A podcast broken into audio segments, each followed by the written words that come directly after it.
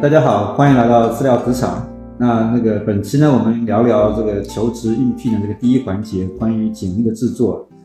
呃，如果在一开始就能够刷掉那些这个大批量的无形的对手啊，那今天就就是呃，在呃开始之前呢，先介绍我们今天的两位嘉宾啊，一位就是我公司的搭档，我们同事啊，小朱啊，之前也录过两期播客啊，可以先打个招呼啊。Hello，大家好，我是返场嘉宾，也是今天的协助主播小朱。嗯，然后另外一位专业选手呢，就是还是我们的金老师啊，就是我们是越来越发现金老师是个宝矿啊，所以老师把他拉过来。好，再次欢迎我们金老师。谢谢谢谢吉米，谢谢小朱。哎呀，这不是什么，干嘛是我在想之前分享的那个就话题，正好。今天是个金九就银十，是个跳槽求职的高峰期。可妈就同样很多应届毕业生也是现在校园招聘已经启动了，可妈是当下这个时间点吧？可妈对这些呃面试技巧这个话题非常感兴趣。那我真的很开心，我觉得我的工作经验能够帮助给大家，能够给大家带来一些帮助的话，从我的分享的角度来说，我觉得是个非常有意义的事情。谢谢大家啊，嗯嗯，欢迎李老师。呃，前面还在聊嘛，就是因为前面跟呃金老师录过一期关于面试技巧的，在我们这个平台上也受到了很多这个呃小伙伴的关注。那刚好就是从简历到面试，我觉得就是在我们在求职过程当中是前面两个非常关键的这个环节，把简历做好了，然后进入到面试啊，再顺利通过面试，也就离那个拿拿到你心仪的这个 offer 就不远。那九月份就是也就呃金九银十已经拉开了序幕啊。那身边我们身边很多这个 HR 朋友，其实他已经开始在盲目的投入到这个呃校招工作当中了。呃，大家都知道今年的这个就业形势呢也特别严峻，大量的这个人才供应以及就是呃呃大量这个应届生又走呃进入市场。那从整个经济环境来讲呢，很多这个企业又在在这个招聘上面，在人员的需求上又有一定的呃相对来相对往年来讲嘛，整个需求量又将来会会有所减少啊。那作为求职者，我们第一步这个简历这个环节啊，怎么能够抢占先机？呃，在这个海量的这个呃在 HR 的这个海量的简历当中能脱颖而出啊，拿到你你这个宝贵的一个面试机会。那首先呢，就是呃，我想请这个。呃，我们这个小朱啊来讲讲，因为年初的时候啊，还在这个呃，也有有过一段时间在投递简历，然后找一些新的一些机会啊，在这个过程当中，也可以讲讲呃，你当时在做这个简历的时候，以及在投递过程当中啊，有一些这个新的体会啊，可以做一些分享。那这个呃，包括过程当中啊，有一些疑惑或者是困惑啊，怎么能够把简历做得更好啊？呃，也可以在这个环节跟我们金老师做一些交流。就首先还是想问金老师一个最基本的一个问题吧，就是关于简历的制作嘛。就我也刚毕业不到两年的时间嘛，其实也处于一直在更新简历的一个状态。呃，我最开始求职的时候有获取了一些的建议，就是有人跟我说简历准备一页纸就好，呃，简洁，崇尚 less is more 的概念。但是也会有声音给我建议说，如果你的经历呃比较丰富的基础上，你可以多准备一些内容，然后详细一点。然后我也之前也有看过一些文章，还有一些就是所谓的呃简历指导，也说过 HR 筛选简历也有二十秒二十秒法则这样这样一个说法嘛，嗯，所以求职者可能对简历内容上的撰写，在内容详细与否上可能会产生纠结与疑惑。那我想问，就是金老师，您作为就是资资深的面试官，您对于简历的撰写？制作有怎样的建议，或者就是说，您认为就是怎，就是看到一份简历，您认为怎样一份简历才算得上是一份真正好的简历？好的，呃，这个问这个问题，我觉得刚才您也讲到了，说二十秒的简历。说真话，这一点我是非常认可的，因为作为一个面试官来说，他每天面对的简历的数量是非常大的，特别是我们在一些求职高峰的时候，特别在校园招聘的时候，说实话。呃，相对我来说，我可能甚至看一份简历的就时间连二十秒都没有，十几秒就打过去了。所以您刚才提到的一个简历的一个程度的问题，那么我建议啊，我们在做校园招聘的时候啊，应届毕业生的简历一页纸 OK 了，没什么问题，完全是够了。啊，有工作经验的人简历一般来说控制在两页，OK 也就是够了。那么简历。不需要太多时间。说实话，简历啊不是不需要太多时间，简历不需要太长的长度。有工作经验的人两页，那么没有工作经验的人放在一页就够了。甚至我都不希望大家再去写什么求职信啊这些东西，因为求职信这个东西，它更多的是什么？更多的是一种对自己的一些包装啊，一些推荐啊，它。更多的是反映他的一个是态度和观点。大家说，我们首先要就了解简历到底是什么？简历在拉丁文当中是人生的就意思。我们看简历关注的是什么？你个人的一个事实。我不想知道你的态度，我也不想知道你的观点，我想知道的是你过往的一些经历，你过往一些事实。就所以，我建议现在应届毕业生，但是我们还看到很多应届毕业生简历搞得厚厚的一沓，然后首先第一页不知道从哪搞来的一个求职信，甚至就是从网上荡上来的，或者就是师哥师就师哥和师就师姐那里拿来的，真的没有必要，简单一点。那么在这里。说就是说一下，因为我们有些技术岗位啊，特别是从事一些什么项目开发的，还有一些就软件开发的这些技术人员，如果你参与的项目比较多，然后相对来说你的项目比较多的话，内容比较多的话，超过两页纸，这种情况下是可以的。那作为应届生，就是呃，跟跟在职场，他可能呃确实呃写东西不是很多，那是不是主要就是比如说我们的结构来讲的话，前面就是基本信息，然后。呃，中间有一段，如果说有这个学校经历的，呃，或者说在学生会或者社团的经历比较丰富的，他可能有的写啊。那如果说还有一些人是属于这个比较比较内向型，或者说这个类似的活动都比较少，可能他可写的东西不是很多啊。那这个在这里面，他怎么能够这个突出自己，或者有有没有什么这个方式能够让需要能够呃？更加关注到他的是这种。呃，其实怎么说呢？其实我就我就觉得，我们的简历首先一个总的原则，首先要突出就亮点，这是一个非常重要的。那么这个就亮点还是什么？就是回就是回归到我们之前在面试技巧当中讲的，您这个简历当中提供的就亮点和你所应聘的岗位和你想应聘的岗位的这个核心竞争力、岗位的这个匹配度是不是能够 match 上？这一点非常重要，我们怎么突突出这种核心的价值？那么把一些相关度比较偏低的信息给它弱化掉。这是我们大家应该掌握的。这个不不不光是针对应届毕业生，还是针就针呃就是针对我们有工作经历的社会求职者来说，这一点都是一样的。怎么突出你的就亮点，包括你的核核心竞争力和你这个应聘的岗位之前岗位的一些胜任力和你应聘岗位的胜任力之间的这种匹配度，把自己的一些呃弱化一些自己的一些跟相关度低的一些就信息。就包括跟你应聘这个岗位都是呃相关性不太多的一些信息，就是说和和你应聘这个岗位和工作经验都不搭的。比方说你以前做过一个很早以前做过一个工作，但你后来早就转行了，然后你这次应就应就应聘的这个岗位和你之前做的较早之前做的这个工作本身就没有任何的关联度，那你这个经历放不放上去，说实话都无所谓的，就是还是要看啊你这个。就经历和你的目标岗位的这种匹配度，工过往的经就是过往的工作经验也好，对于应届毕业生来说是社会实践了。这种社会实践和你所应聘这个岗位的这个目标的这个关联度，我觉得这个是我作为一个呃 HR 来说，我在筛选简历的当中我会去看的。当然，我们谈到校园招聘的时候，我们还会。看一些，因为有的企业会有一些硬性的指标规定，那包括你的专业啊、你的毕业院校啊、你的年龄啊等等。那么各个单位会有一些硬性的就指标。那么我这个跟刚才讲的是更针对的是一些你的社会实践的经历，还有应呃求呃社会经呃社会招聘当中，我们在社招当中看的工作经历当中，我们要突出你的亮点的问题。那就是因为很多呃，我觉得刚刚进入职场的时候，我们容易海投嘛，是吧？那包括其实有些有工作经验的时候，他其实他在他的求职意向当中，可能也会有两到三个，有些甚至有三到五个这个职业方向啊，一个一个有些是不同的行业，有些是不同的岗位的属性。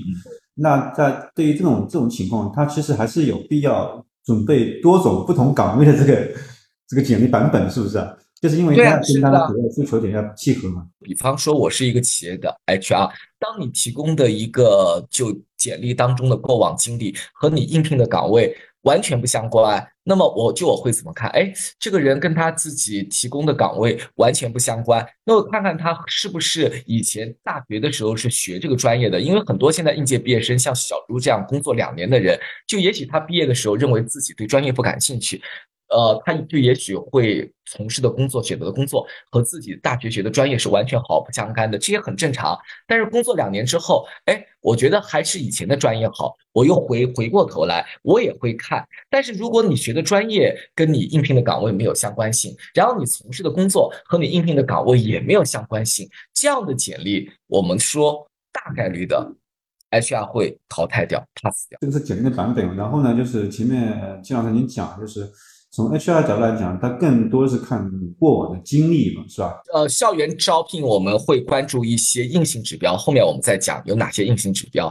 而且我在校园招聘的时候，我更多的会关注你的社会实践，因为你还是一个应届毕业生嘛，你没有工作经历嘛，那我看什么？我看你的社会实践。也就是说，这个这个社会实践也是，反正就是从呃呃招聘者来讲，他肯定会看你这个相关性嘛，一个是你的专业，然后你的一些基本的条件。然后就是你的实践的内容跟我这个岗位的匹配度是吧？呃，从校园招聘这一点的话，关于社会实就实践的话，我讲一下子，它有两个社会就实践，一种是参加那个学生会的这一块的就实践，第二个社会实践来就是说和自己想应聘的就工作或者做自己的呃所学的专业相关的一些社会实。旧世界这两块我们都是称之为社会旧世界，这两块就我们就都会去看。那么这个时间我们刚才讲的和学生会的工作，就还有什么帮老师在大学的时候做的一些项目、一些课题，这些也都算社会旧世旧世界。那么学生就工作的社会实践的话，它主要是锻炼你这个人的沟通能力、协调能力和组织能力这些。那么我们还我更希望看到的是什么？能不能？你有没有跟你自己今后想未来从事的职业相关的？就是说这方面的，从你的社会实践经验当中，就是说不就不是学生会的工工工作和帮老师做的一些项目的工作之外，我想看看他参与的这会是这些社会就实践当中有没有对自己一些未来职业的方向的思考，这是我非常看重的一个点。那说到社会实践，就是老师想提一个问题，因为现在其实市面上。就是我个人也经历过，还有我现在观察到的一个，呃，现在学弟学妹正在求职这样一个现象。因为现在可能跟呃很多年前不一样，现在市面上是有各种各样的一个求职简历的这种服务机构嘛，甚至是有很多五花八门的简历模板网站，呃，甚至出现了很多各种各样的自媒体，呃，他每天出一些所谓教你简简写简历这样一个视频，呃，但我的观察是，我觉得很多人可能他参考这些机构或者是自媒体写出来的简历。呃，在话术上是比较千篇一律的。那您会不会就是在筛选简历的时候看到过这些？呃，看能能从简历中看出一些模板和套话的痕迹？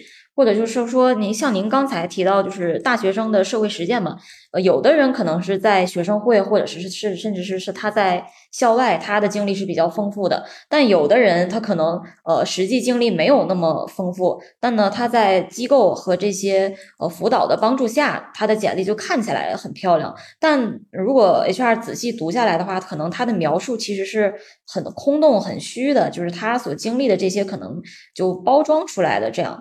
嗯，那 HR 在初筛简历的时候，对这一类人的简历是否能能看出来这些呃有有存在模板化、程序化的痕迹，或者或如果发现了这样的行为的话，会不会通过这些本身经验呃不够丰富，但在简历上面包装的比较好的这样的一个求职者，让他们进行到面试环节？嗯，这个东西不好说，因为每个人。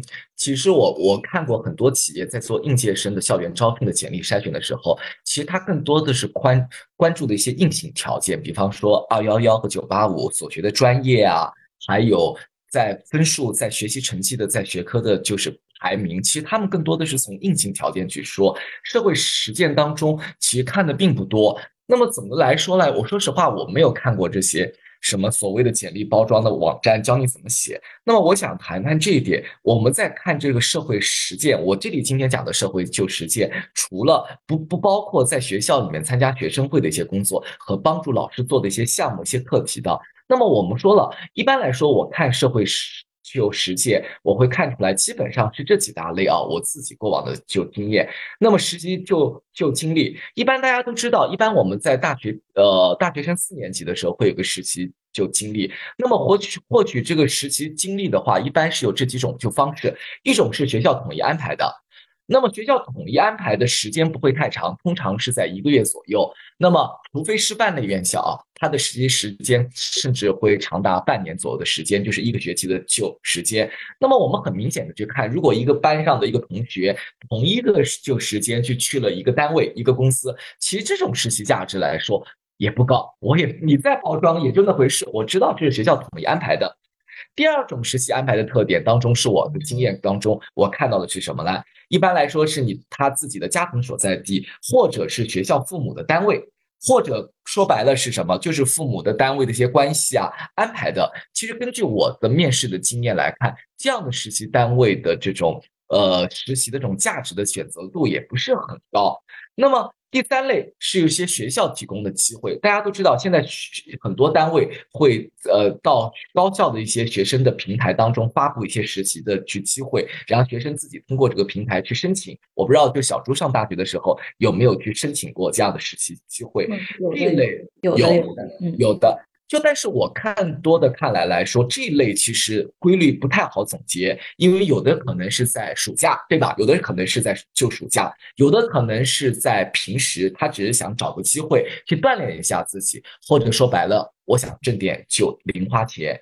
那么。其实我们说了，其实实习的话，其实我觉得对学生来说是个非常好的锻炼的就机会，因为在这当中他可以找到自己，哎，如果能跟自己的经验、专业所学的呃相关度，那或者跟自己。今后如果我对我自己未来的职业是有思考的，那我实习的当时候我就会找相关的工就工作。我相信每个人在实习当中都会有历练，收这个在实习的这个收获过程当中或多或少都会有，因为每个人的悟性和投入度也是不同的。我其实不会去关注大家在实习的方式的就是获取，但是我会具体的去问，哎，你在实习当中做了哪些工作？其实我刚才讲的也就那几大类。也就也就是那几大类。那么我想说的是什么？如果一个应届毕业生，你你如果想参加下轮就应就就应聘的话，最好你的实习经验的话，你就是没有，你也给我邹一点上去。如果你的社会实践经验是一片空白的话，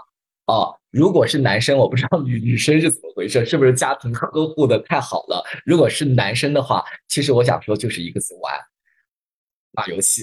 对吧？然后就所以这种社会实践的融入不太好，投入也比较低，会非常低的人，我不知道他们在求职在职业当中的通用性会怎么样。如果我以前在职场的时候，我以前在企业工作的时候，看到一个校园招招聘的学生在投递简历的当当中，他的社会实践当中是一片空白的，这样的学生我直接就 pass 掉，即便你的硬性条件过关啊。对于这个应届生来讲的话。呃，在这个排序里面啊，比如说一种就是一个是他基本条件，他的学历、学位，然后包括他的专业成绩，然后第二就是说他的工作经历、实践经历。从这个呃第一轮在看简历这个环节，呃，从你的角度来讲，是这个社会实践会更加的这个。重重要一些是吧？或者说你会更关注这一块？也不是说更加关注吧，至少我觉得社会实践当中和这些基本的硬性条件、基本信息条件，我觉得是至少是百分之五十的吧。那么我刚才讲了几种实习的安排的就情况，我更多的是关注是什么？学生自己去寻找的实习机会，自自己主动去找的。因为我有的时候从这他学生自己主动去寻找的实践的机会当中，我能看出来他。今后对自己职业的一些方向的一些思考，这一点是我更关注的。我刚才讲的有好几种，有学校统一安排的，有家长安排的。那么我更倾向的是什么？学生自己主动的、出击的去寻找的实际机会，因为我想看看他自己对自己的这种职业的思考，他的投入度是如何的。嗯，比方说学校安排的就实习，对我们来说更多的就完成的是什么作业？就小猪对吧？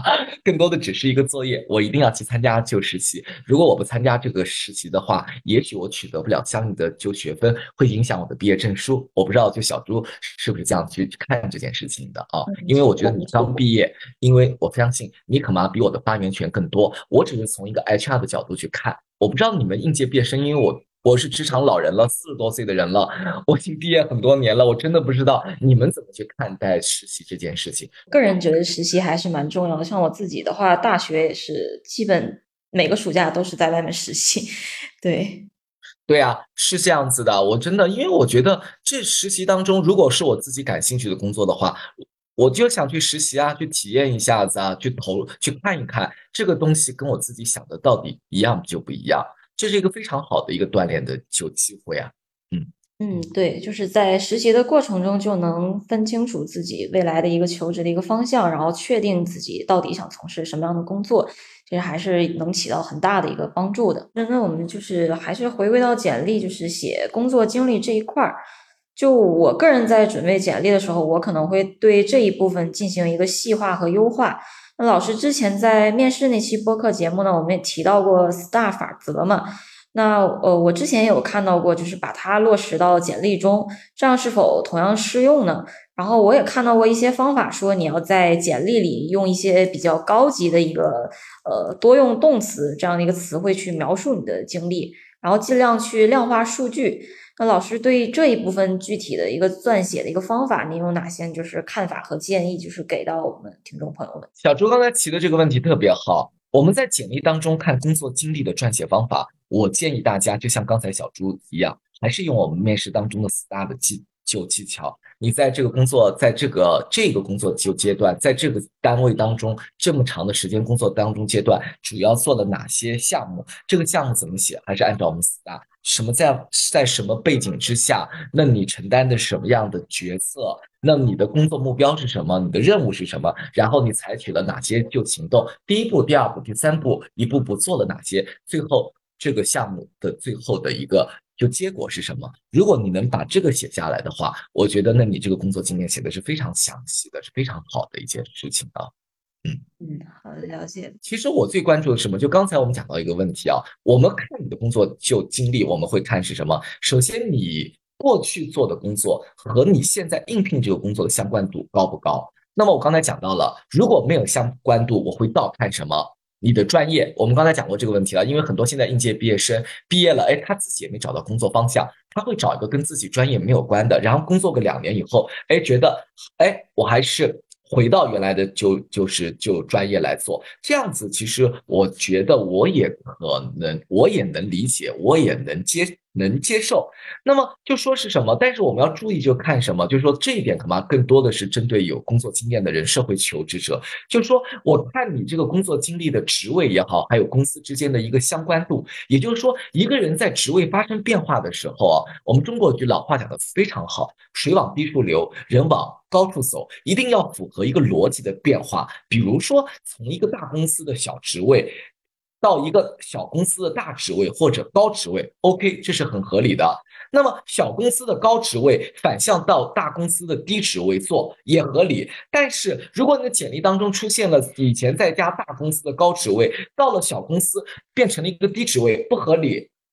或者说一个小公司的低职位到了大公司变成了一个高职位，这也不合理。这都是一个工作经历的一个相关性的就问题了。因为我觉得正常人的工作经验来说，经历的发展、职业工作的变化，它一定是符合一个正常的、常规的逻辑的，真的。还有，我们就说，呃，这一点就也是针就针对社会求职者来说啊，如果你的简历当中有空白。那么我们刚才讲过了，其实你空白个几个月，甚至半年，我觉得都可以。为什么？大家知道，因为在疫情的当下，你想找到一个自己满意的工作，如果你是裸辞了，什么叫就裸辞？在你没有找到下家之前，你就把工作给辞了。半年的时间找到一份自己喜欢和各方面满意的工作，我觉得这很正常。但是如果你的简历的空白段的时间，工作经历当中的空白段的时间超过半年了，那么这个时候，呃。这是后期，这是 HR 特别会关注的。他在面试的时候一定会问你这个问题：你这个半年到底去做什么了？你这个半年去做了什么？这是我们看工作经历当中我们讲的这个逻辑性是 HR 非常侧重的一个点啊。但是这个相当于是已经是属于事实了嘛？就是我们在看简历以及到到面试的环节以后，肯定才会去去询问他具体发生什么事情。但是在看简历的这个时候，他是不是就就就被刷掉了，还是说不会有什么其他方式能扭转？嗯，机密这个问题很好。那么我的工作经验当中，如果你空了半年，但是你的工作经你过往的工作经历和你所应聘的这个职位还是蛮符合的，我不会，那我会怎么做？我会用铅笔在你的空白那个处画上一个大大的问号，然后在面试的时候我要向你求证。那就是说，从简历上来讲，他要么他他如果说呃按照事实的情况来来填写他这个东西递交出去的话，基本上就是不是就是。会会会这个受到 HR 的这个这个刷掉这概率特别大，他有什么办法吗？或者说他实际上或者说他，因为我们还没到这个面试的环节，其实也不知道他背后真实的原因嘛，是吧？但我觉得怎么说呢？这个问题就我刚才想到的，一个人的发展一定是成逻辑性的，不管是后期勃发也好，就还是循序渐进也好，还是先发制人也好，他一定是往上走的，不可能是往下走的。我觉得。往下走的可能性，至少我在职场这么多年，我没有看到，我没有看到，我不知道金明有没有看到过。可能有一些这个逃离北上广回老家 照看家庭，对吧？也就有。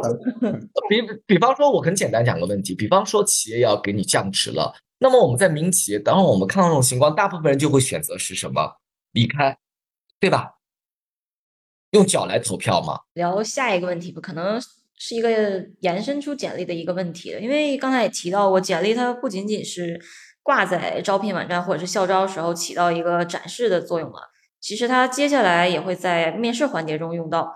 然后还有我个人还有一些朋友的一个求职经验中，其实往往出面它可能就是围绕着简历来的。但是在出面的时候，我发现好像针对这个简历，不同的 HR 他的关注点好像不太一样。就像有的 HR 他可能会就会比较重点关注工作或者是校园经历这个部分来问问题。呃，简历呢，它也一般分为像教育背景、个人经历，就是还有个人技能，还有自我评价这一块嘛。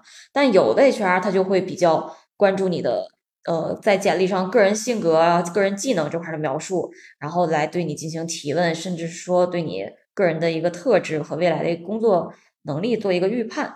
老师，那您一般就是就是在简历中，您是比较关注哪一方面的内容？那或者说，您对其他这几个部分的一些写，就比如说像自我评价的撰写，您有什么样的一个建议呢？嗯，自我评价，说实说实说实话啊，我就我不看。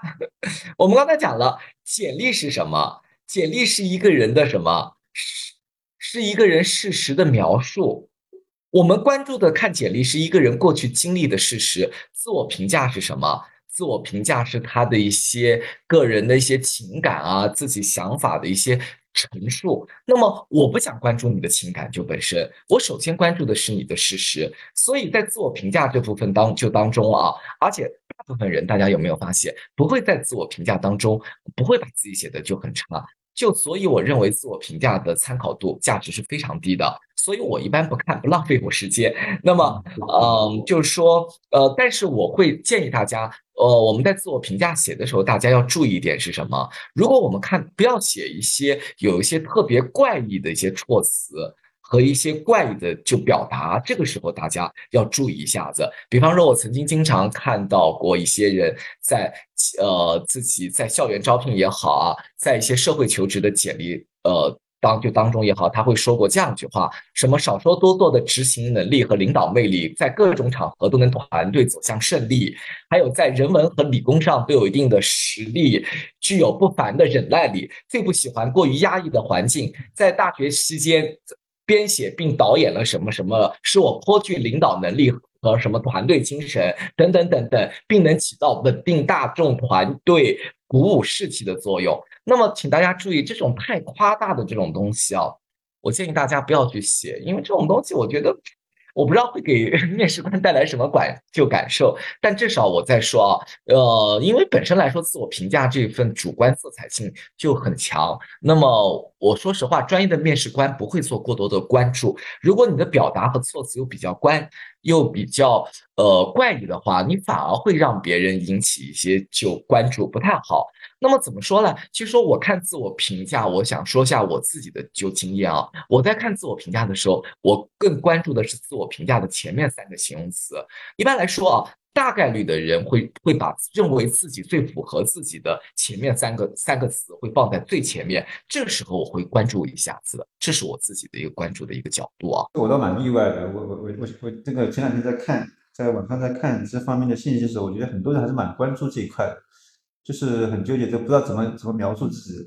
但我觉得有可能一个心理的，就是他前面都是一些既定的事实，他都是已经。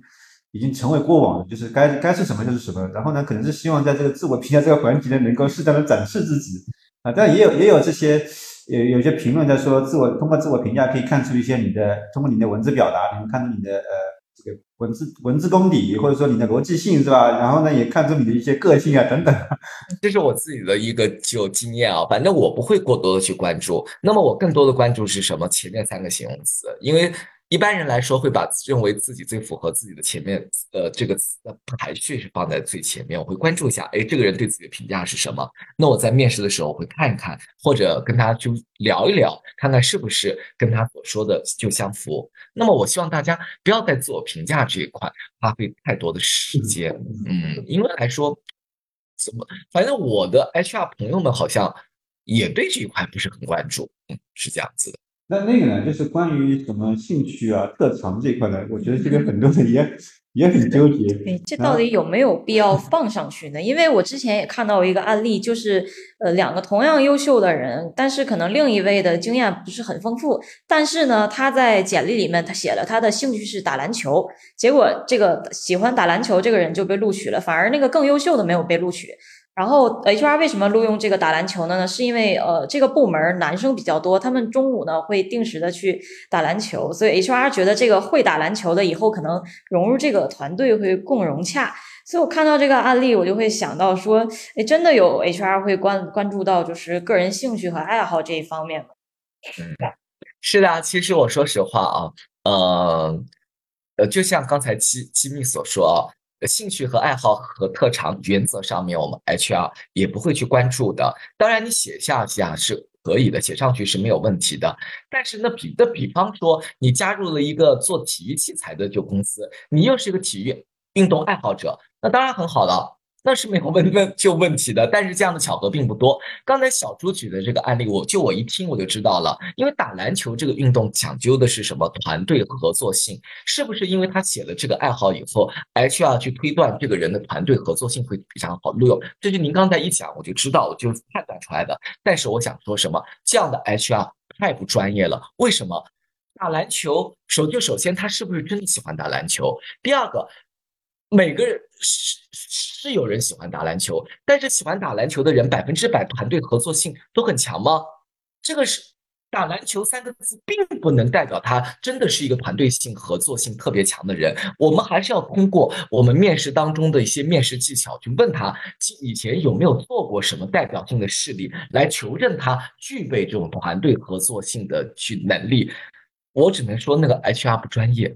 好，先入为主的去判断。我经常说什么？我们在做面试的时候，我们面试这一句话就也许对求职者是呃没有什么，但是我就经常在面试官，我经常会说这样一句话啊：我们在做面试的时候，请大家把自己去清空，不要拿自己的经验、自己的经验来判断，就来套。如果你用自己的经验和判断来套的话，你等于是什么？自己在面试自己。对吧？比方说，我还会更写，如果我应聘的一个岗位是战略规划的，如果按照您那那按照这样子去去去说法的时候，我们在写兴趣爱好的时候，我们应该写什么兴趣爱好？下围棋、打桥牌。为什么？因为爱下围棋的人、爱打桥牌的人，通常来说，他们的逻辑分析能力、他们的复盘能力、他们的推理能力，是不是会比较强？但他是不是这样具备这样的就能力，我并不知。因为刚刚我们那个前面两个，一个是特，一个是这个自我评价，一个是呃特长跟兴趣爱好。金老师都说你你都不怎么看啊？那实际上就是，但是现现实当中是大部分简历好像所有的模板里面可能都会有这方面的内容。一个呢就是大家好像似乎把它当成一个必填项去去去填，然后也会根据这个，反正每个人可能填的内容也也不太一样嘛。然后呢，实际上对这个问题背后的理解可能也不一样啊。你就说什么兴趣啊，很多人什么旅游啊，什么看电影啊，是吧？就是他甚至不是真正的这个。你的还达不到真正的兴趣爱好那个程度，有可能只是一种，因为呃，比如说旅游谁都喜欢是吧？这属于享受享享受型的那种类型是吧？有可能跟你的所应聘那个职业没有关系，但是可能也会有一些人讲，就是我们在根据呃不同的这个这个求职岗位的他的所所对应的要求，然后我来结合我自己的兴趣是不是跟他匹配的，有可能在这个呃这个 HR 面前。更加能够引起他的关注，或者说更加能够跟岗位有有个他的一个适配性。我说实话，我以前在求职的时候，我的简历当中我没有兴趣爱好这个，根本就不写，因为我知道从，因为我可能是我拿我自己去反推别人啊，因为我知道 HR 不会太关注，所以我也不会太斜。但是我刚才也讲到了，其实某些兴趣爱好它的背后可以折射出来一个人的逻辑思维能力，比方说我刚才讲的。啊，桥牌和下围棋，它能反推反映出这个人的复盘能力，这个人的这个逻辑推理能力和规划能力。关键是什么？就是说你要反映出的这个就能力和你应聘的岗位要能 match 上，当然是可以的。但是如果说你写的这个兴趣爱好，如果跟你应聘的岗位都不搭，相差个十万八千里，或者说甚至会给你起到一些反向的作用。那么我觉得，那你这样的兴趣爱好不如不要写。那么我曾经，大家知道，我曾经在一次校园招聘的时候，很多年前看到一个学生写的简历当中，居然写喜欢打麻将，真的我不骗你们，喜欢打麻将。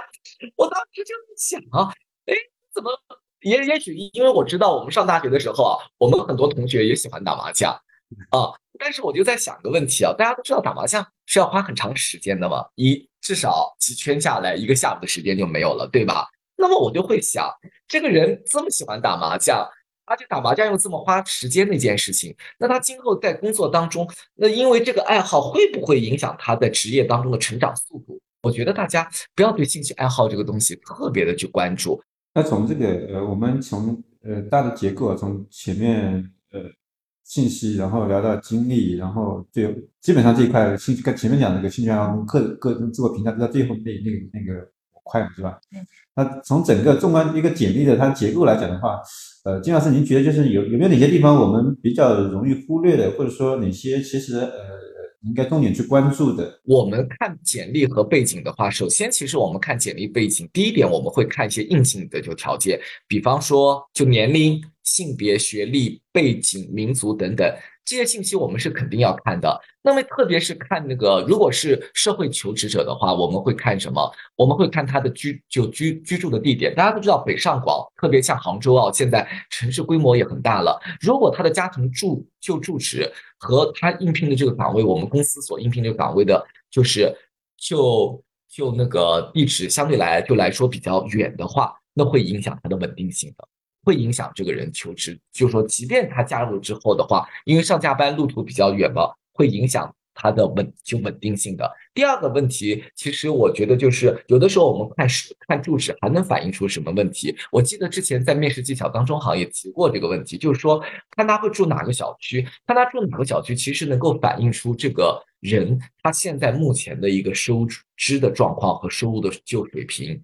那么婚姻这个东西来，我们更多的是从女性的角度来看，一般就就男孩子就就就就男性，我们婚姻不会太看。那么看女性，更多的关注的是女性婚姻的问题，还有考虑到，哎，她现在这个年龄，比方说三十岁左右的就就女生，她已经结过婚了，但是没有要孩子，那也很正常。用人单位会考虑，有三十岁了还没要孩子，她来了以后会不会这两年会要孩子？这是我们说去看的。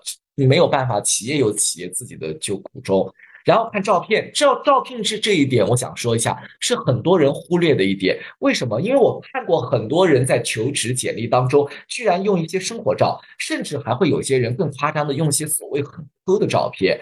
那么我只能说，用这些生活照和这些很抠的照片的人的职业化程度来说，相对会比较低。因为我们首先要知道，简历是个正式的商业就信函。什么样的照片是合适的，是应该有自己的思考的。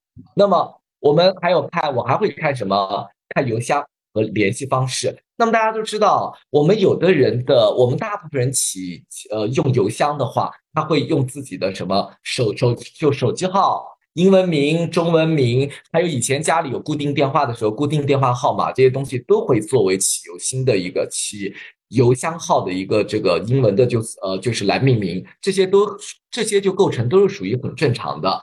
但是有的时候就会发现有些人会使用一些很怪异的。那么，比方说，我曾经看到一个求职者，那么他的就邮就邮箱翻译出来，中文叫做什么？孤独的狼。哎，我当时就很，我就觉得，哎，这个是还还是个应届毕业生，这是还真的是个应届毕业生。我当时就特地关注了一下，然后我在应聘的时候就问他了，你为什么用孤独的狼作为你的邮箱的名？那么当时他呈现的是什么？他的那段时间当中的一些就经历。那么我在这里不说了，因为涉及到他个人的就隐私问题。那么还有联系方式，我是特别会关注的。这是在应届毕业生啊，社会求职者我不会关注。那么我曾经在一些校园招聘当中，我会看到有些学生用的手机号码特别好，就尾号四个八等等这样的，比方说六六八八这样子特别好。那么，那么我就我会看。这个人用这么好的一个手机号码，我会看他是什么官二代还是富二代？很有可能这个人就是个官二代，或者很多人就是一个富二代，因为他们还没有求职嘛，怎么会用一个这么好的一个就号码？我曾经就碰到过一个女孩子，用的就尾号特别好，四个八。后来就问他了，你这就号码怎么这么好？然后他就实话跟我实说了，他说我爸爸是当地的运营商的老总。这倒不，我这无所谓，我不是对官二代和富二代有一些偏激啊，因为这个校园招聘时间是很久以前了，那时候微信还没有。那么大家想一想什么问题？他上大学四年了，没有换当地的号，还在用他家庭的手家的家庭的住所地的手机号，那时候微信还没有。那他有没有考虑到别人给他打电话是在长途？那么别人的电话费用怎么去考虑？那从这一点我能判断出来，这个女孩子这种同理心，这种对别人的关注度，能不能能能不能去为别人去思考、去考量这个问题？那么我会对她这些东西有所想法，我会有所就就想法的。嗯，这是我自己的一些。看到的一些东西啊，那个现在这两年不是有很多这个这个科技的进步带来这种智能化的一些工具嘛，然后呃，现在有很多呃，包括一些招聘的网站网站，有些信息化的公司都在推这一套类似于数字化转型嘛，是吧？包括你在面试或者说投筛筛筛选简历的时候，就通过机器来筛选，就是我觉得这个东西就是。呃，比如说你金老师，您您是资深的这个，或者说你你在在招聘，或者说看简历这个方面经验比较深，就你有你的一些独特的一些观察的一些关注点，嗯，然后在在筛的时候可能会有一些，呃，我我觉得肯定是机器不能替代的。然后呢，这个越来越标准化完了以后呢，就是然后导致我们有可能，我觉得未来啊，现在已经有大部分这个通过用机器来筛选简历了。然后我觉得是在一旦普遍开来以后呢，就所有的有可能我们都要按照它那个模板来填空。我不知道这个东西，就是我不知道季老师有没有了解过，然后不知道这个东西怎么看呢？其实你刚才提到的问题，在数字化的就今天很多简历的筛选工作是由机器来替代了。首先，我没有看过机器去筛选简历是怎么去筛的，但是我在想一个问题啊，机器筛选简历它肯定也是设置好一些硬性的条件的。即便就如此，我认为机器不可能取代人。大家看一下，我刚才跟机密跟小朱在沟通当中，很多讲的一些这些点，这些点并不是能够靠设置一个门槛的条件能把它给筛掉的，这是第一点。倒是我倒是。看过呃，中国家知名的一家网站推出来的机器人面试，机器人去面试啊，面就面试官。然后他当时我就问他一个问题了，我说你这个机器人面试是不是所有的候选人都是同一套问同一套问题，就是一二三四五六，面试问题是不是都相同的？他金老师是对的。那么我觉得这个也不用担心，为什么？我们在。我们在面试不同的人，同一个岗位，不同的候就是就候就是候选人，我们的面试问题不可能是相同的，因为每个人的过往的经历是不相同的。我觉得机器永远是代替不了人的，它可以进行一些初筛的工作，但是它还想达到人的这种火眼金睛的这个状态，我觉得机器暂时目前还取代不了人。那么，除非今后人工的智能真的能够。那么发展到那么高了，他能够能到什么？能够看人不走眼，能够识人辨事。哎，针对不同的人，我能出不同的问就问题。但是我觉得这步可能还很难吧。那么我们刚才讲了，我们刚才说，我们看简历当中，我还会关注什么？比方说，其实我还更关注的是什么？比方说，一个人的就简历当中错别字非常多，排版也非常乱，那么我就会想什么？首先，这个人的性格是不是就比较粗心？这是这第一点。第二个，呃，他的这个简历当中有错别字，然后排版又比较乱，是不是跟他的求职的意愿是不是有关就关系？他对。投这份就简历本身就是抱着一种试试的态度，一种玩玩的就心态。那么就还有啊，我们在求我们在投递一些，因为我之前我们单位有些岗位是需要有外语的背景的，英文的背景的，然后他们会提供一些外语的简历。那么外语的简历当中，如果我去看，虽然我的英语不好，但是我语法错误是能看出来的。如果你的外语简历当中你有过多的语法错误的话，我就不会太看了。我就不会看了。我觉得你这个东西语法都错误了，我还看什么看？还有刚才我们一开始一开篇就小朱提到的简历的长度问题。那么我希望大家的简历就是不要太长。呃，最多最多不超过就是两页纸。那么，比方说，但是有一些人岗位，我刚才讲过了，如果你是做技术岗位、做项目开发的、写代码这些人，你参与的一些项目的经验非常丰富，那么我是可以接受的。但是，比方说，如果你做的这个岗位是跟人气打交道的工作，比方说一些销售的岗位、人力资源或者办公室等等，那么如果一个人还提供这么长的简历，是不是？这个人他这种人际沟通的敏感性是不是有问题？会比较低。这是也许这样的人，我让他来参加面试，我也会让他参加面试。但是我最后在面试当中，我会去判断一下是不是他的人际的敏感性比较低啊，比较低。这是我关注到的。第二个，我们都说了，呃，经历去造假，这是一个很正常的一个简历去注水就造假，这是很正常的事情。所以我想告诉大家，我们。面试官一个有经验的面试官，他对简历的东西啊，他其实还不是说把所有的重点都放在简历上面。其实我们在面试当中，我们简历的重点只占到百分之二十，百分之八十还是要靠我们的面试官去问、去求证、去挖掘一些背后简历背后的一些信息啊。那您刚才提到了一个简历造假这个问题嘛？我之前也看到过一些公众号文章，就是说。呃，据一些背调公司统计，中国现在国内职场有接近四成的人在简历上有个造假现象。但是我现在是对简历造假这个严格的标准定义是什么？因为我在最近就是呃一些朋友求职，他亲身经历过，他自己也很疑惑，也很担心。就是呃，如果求就是社会求职者，他为了简历更好看，就是在简历的一些细节方面做了一些手脚。就比如说他某一份工作经验，他可能只干了几个月，但他扩展到了一年。然后还有一些工作内一些工作结果的数据，他可能报了虚高。就比如说他这个项目，他可能实际承担呃只。只是四万五万这样，但他报了二十万，然后就是，但是如果他在面试的时候能自圆其说，后面是不是也不会造成太大影响？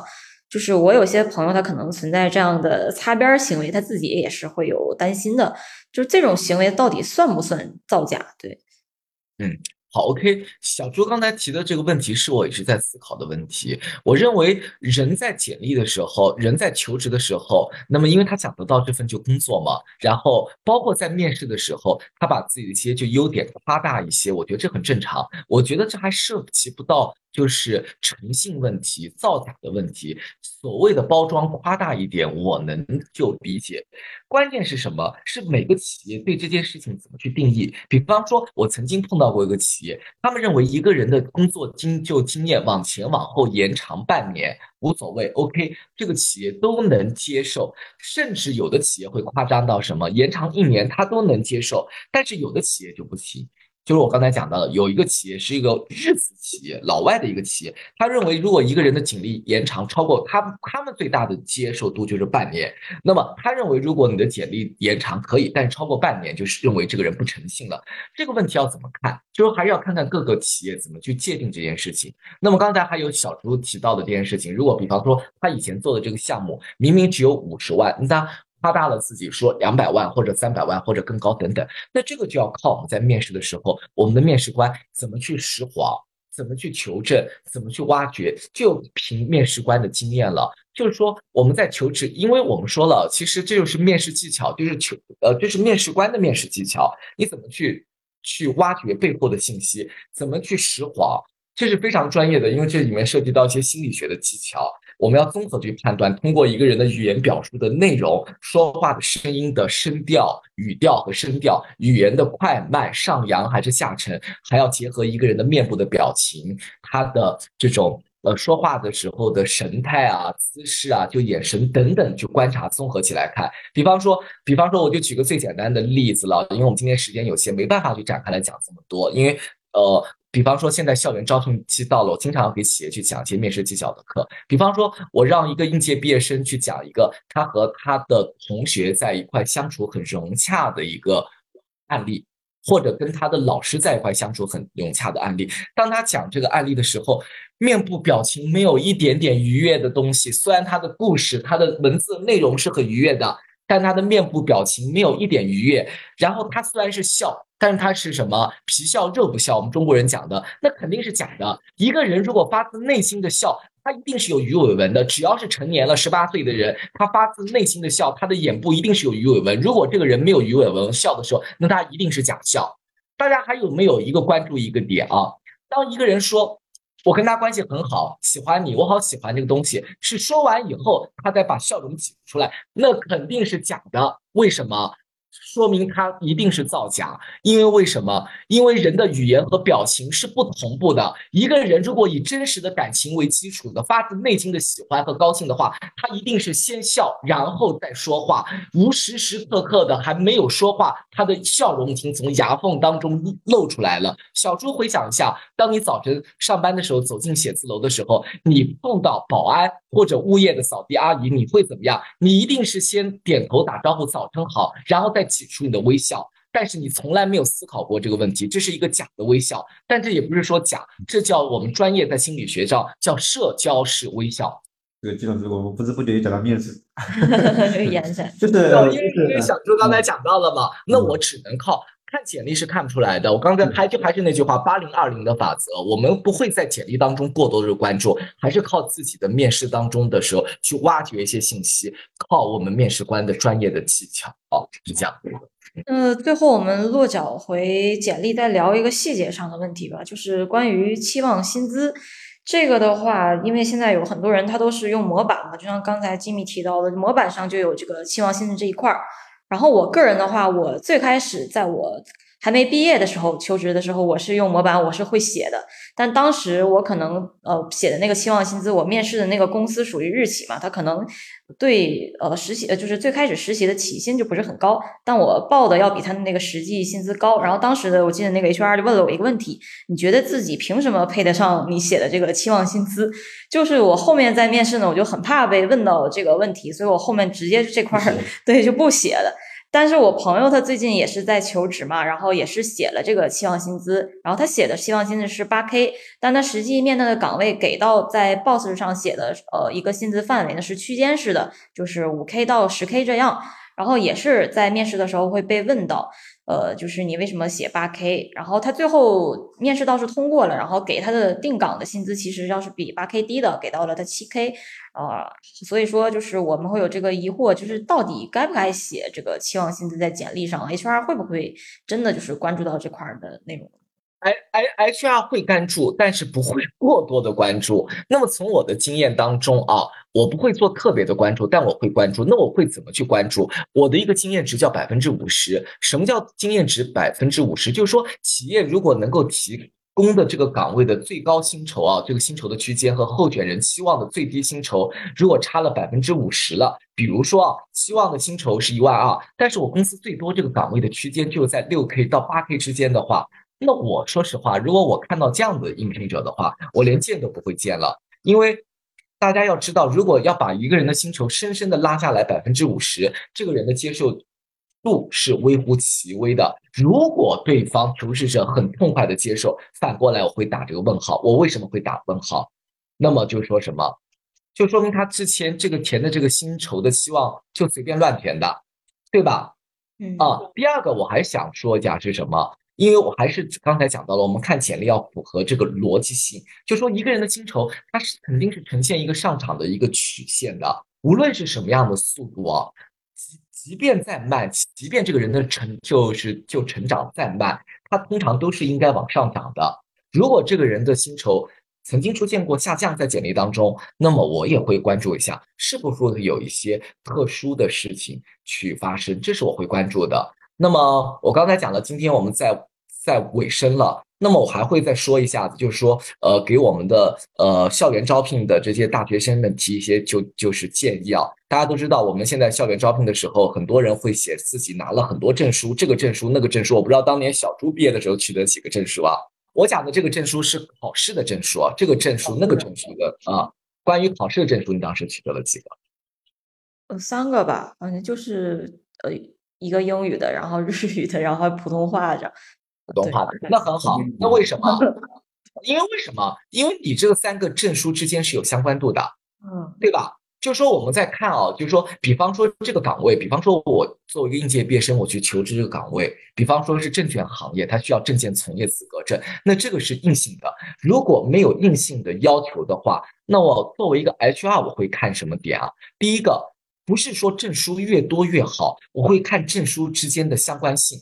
比方说，我打我打，我就举一个最简单的例子啊，打一个就比方，比方说一个应届毕业生手里拿了一大堆证书，其中有两个证书是新东方厨师学校和南翔学校的全道就证书，我会想想干什么？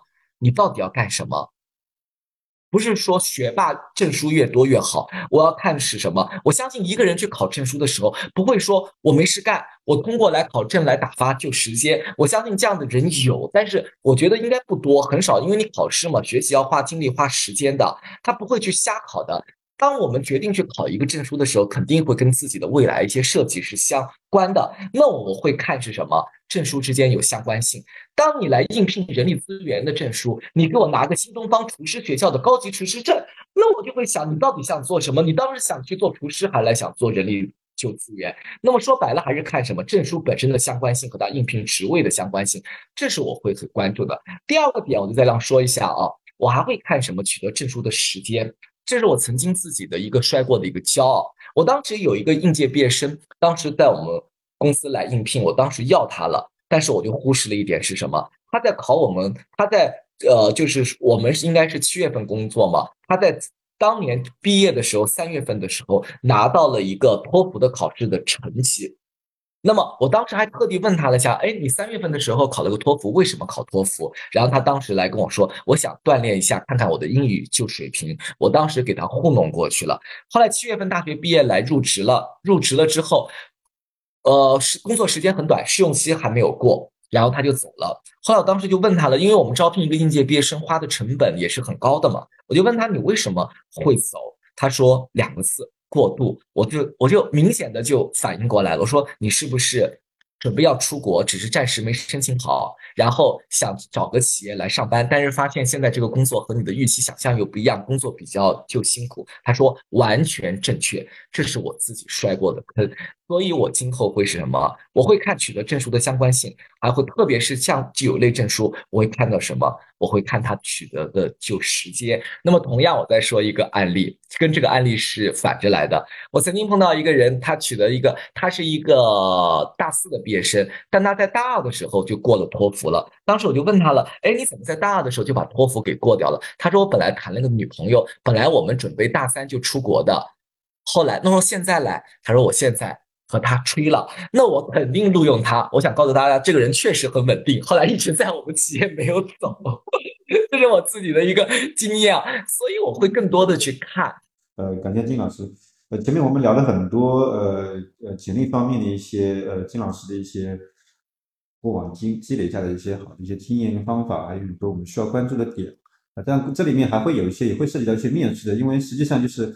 呃，简历对我们来讲，就是一个是简历的内容代表着你的过去，因为呃，基于你过去的经历，才能够呈现在这一一到两页纸上的一些内容。所以说，就是当你在开始做简历的时候，其实很多过往的过往的一些一些经历是没法去改变的。但是你你就是我们在聊这个话题，就是你如何更好的呈现你自己，把一个真实的自己能够呈现出来，以及你你的自己你自己的这个特征如何跟你所要应聘的这家公司这个岗位有更好的适配。那第二就是说，在简简历你呈你呈现的内容的真实性以及适配性的一些呃前提之下，你更多的还是在你后面的一些在面试也好，以及在你这家企业里面任职开展工作也好，才能够真正的展现你自己，你的简历是不是你的真实性啊？是不是真的能够适合这家公司，以及在这个这个岗位上能够创造你的价值啊？这个就是我觉得就是我们很多呃，可能主要是应届生肯定会多一些吧啊，就是如何看待我们这个简历吧，以及这简历对我们过往之前以及过往啊过往后的这个这个经历的一些相关性啊，因为你你呃虽然说目前是。针对应届生刚入职场的时候，你在做这份简历，但其实当你到三到五年以后，你在跳槽的时候，你又你这个这个三到五年又是你那一份五年以后那份简历所呈现的内容。其实是一样的。其实我想说是什么？我我们作为 HR 来说，我们在看简历的时候，在分析简历的时候，最核心的其实就是两个点。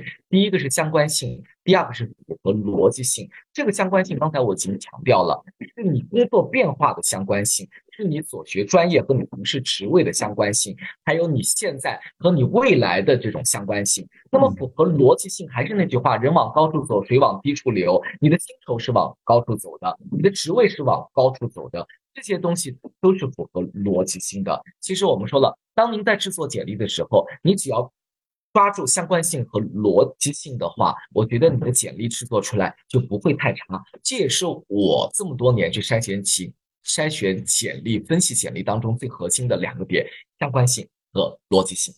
嗯，好的，好的，好，那我们今天就差不多聊到这里。呃，非常感谢金老师。呃，如果说大家，呃，一个呢就是希望今天这个内容能够呃给目前正在求职的一些呃伙伴能够带来一些帮助。呃，当然同时就是大家还可以就是当你这个简历呃投递完了以后啊，就是可以。也可以去听我们跟金老师录的另外一期这个面试这个话题这个节目啊，呃，当然这个还有其他的意见也可以多多多多给我们反馈。对，其实我觉得这个简历撰写啊，面试技巧，因为上期我们在录面试技巧的那个课的时候，时间比较短啊，真的，其实说实话，面试技巧这个课。它有分为语言的，有肢体，有这种表情的姿势的东西，它很多点啊。如果以后有机会的话，我们跟新米这一次再做沟通，我们看看能不能把我们的面试系列课做成一个系列课，第一期、第二期、第三期都是可以的。好，谢谢大家，谢谢吉米，谢谢小朱。我觉得今天真的要特别谢谢，特别感谢小朱啊，来加入到我们的播客，因为他作为一个求职者，作为一个应届毕业生，从他的角度当中怎么会看，也给我带来一些思维和启发。嗯，谢谢。好的，谢谢吉老师。好，拜拜，拜拜，李老师。嗯